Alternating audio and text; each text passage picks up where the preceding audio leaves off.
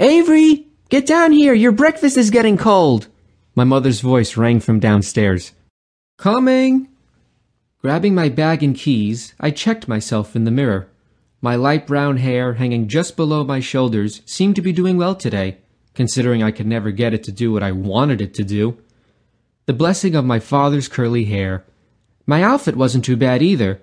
I was wearing my favorite faded blue jeans, red tank top, and my light gray zip up hoodie.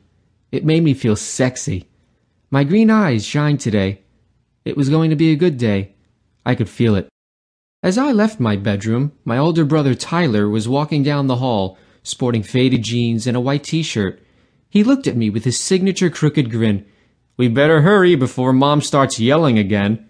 His short black brown hair really made his blue eyes shine.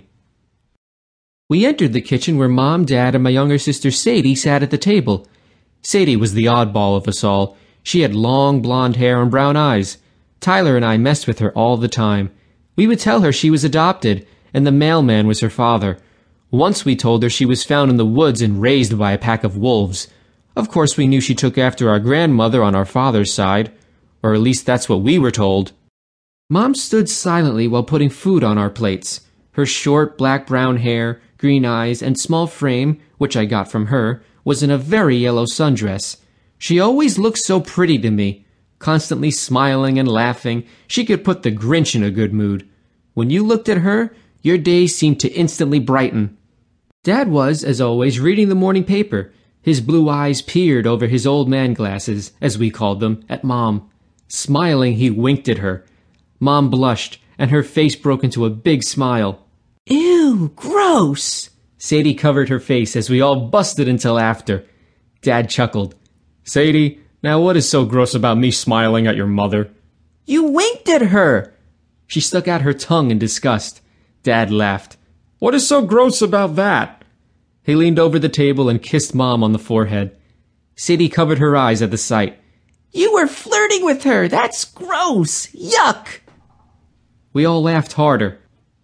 And just how would you know what flirting is? Dad asked with a smirk. Tyler?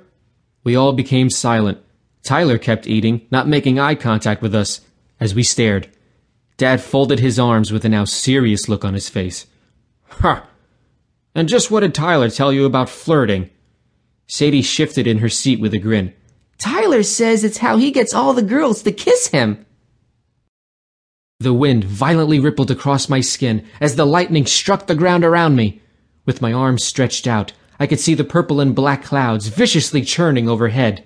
Not a sound touched my ears. There was no light, only the lightning lit everything around me as it struck. I could feel the power, calling to my soul, inviting me to join it. The wind began to settle, and the clouds parted as the sun began to shine through. A low humming noise started as the colored clouds dissipated. The brighter the sun shone, the louder the sound grew. The sun became so bright I had to shield my eyes. Just as the noise almost became too much to bear, the light exploded and the humming ceased. All was silent once again.